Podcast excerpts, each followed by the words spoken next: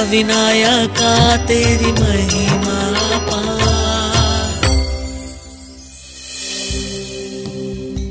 चिंतामणि मंदिर महाराष्ट्र के थेऊर गाँव में स्थित है, जिसे कदम्बपुर नाम से भी जाना जाता है। थेऊर, भीमा, मुला और मुथा नामक तीन छोटी नदियों के संगम पर स्थित है। मंदिर के निर्माण की सही तारीख अज्ञात है, किंतु ऐसा माना जाता है कि संत मोरिया गोसावी जी के वंशज श्री दाहरण धीर महाराज देवजी ने मंदिर का निर्माण कराया था। एक पौराणिक कथा के अनुसार राजा अभिजीत और उनकी पत्नी गुणवंती का गुणासुर नामक एक पुत्र था। वह एक शक्तिशाली, किंतु लालची राजकुमार था। एक बार गुणासुर ऋषि कपिला के आश्रम में गया। ऋषि ने अपने पास मौजूद चिंतामणि पत्थर की मदद से बहुत आतिथ्य दिखाया। गुणासुर को उस पत्थर के बारे में पता चला और वो उस पत्थर को प्राप्त करना चाहता था। किंतु ऋषि कपिला ने उसके इस प्रस्ताव को अस्वीकार कर दिया। क्रोधित होकर गुणासुर ने बलपूर्वक पत्थर छीन लिया। ऋषि कपिला ने देवी दुर्गा से सलाह ली और भगवान श्री गणेश से मदद का अनुरोध किया। भगवान गणेश ने कदम के पेड़ के नीचे गुणासुर से युद्ध किया और उसे हरा दिया।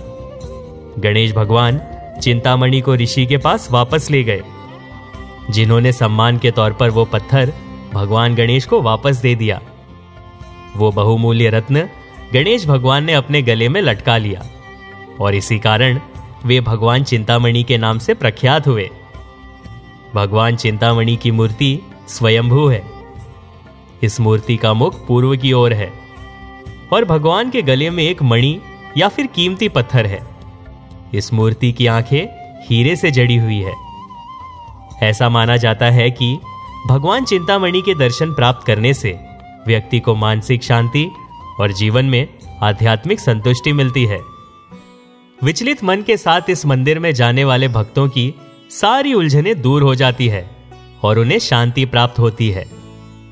चिंतामणि मंदिर से जुड़ी हुई एक कथा ऐसी भी है कि यहाँ स्वयं ब्रह्मदेव ने अपने विचलित मन को शांत करने हेतु इसी स्थान पर तपस्या की थी।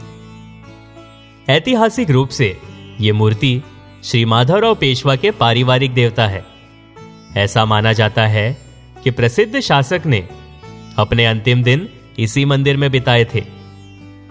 और ऐसी भी मान्यता है कि थेउर गाँव वह स्थान है जहाँ संत मोरिया गोसावी जी ने तपस्या की थी और भगवान गणेश ने उन्हें दो बाघों के रूप में दर्शन दिए थे। तो ये थी अष्टविनायक गणेश जी के चिंतामणि की कथा। आप सुन रहे थे Ashtavinayak only on radio city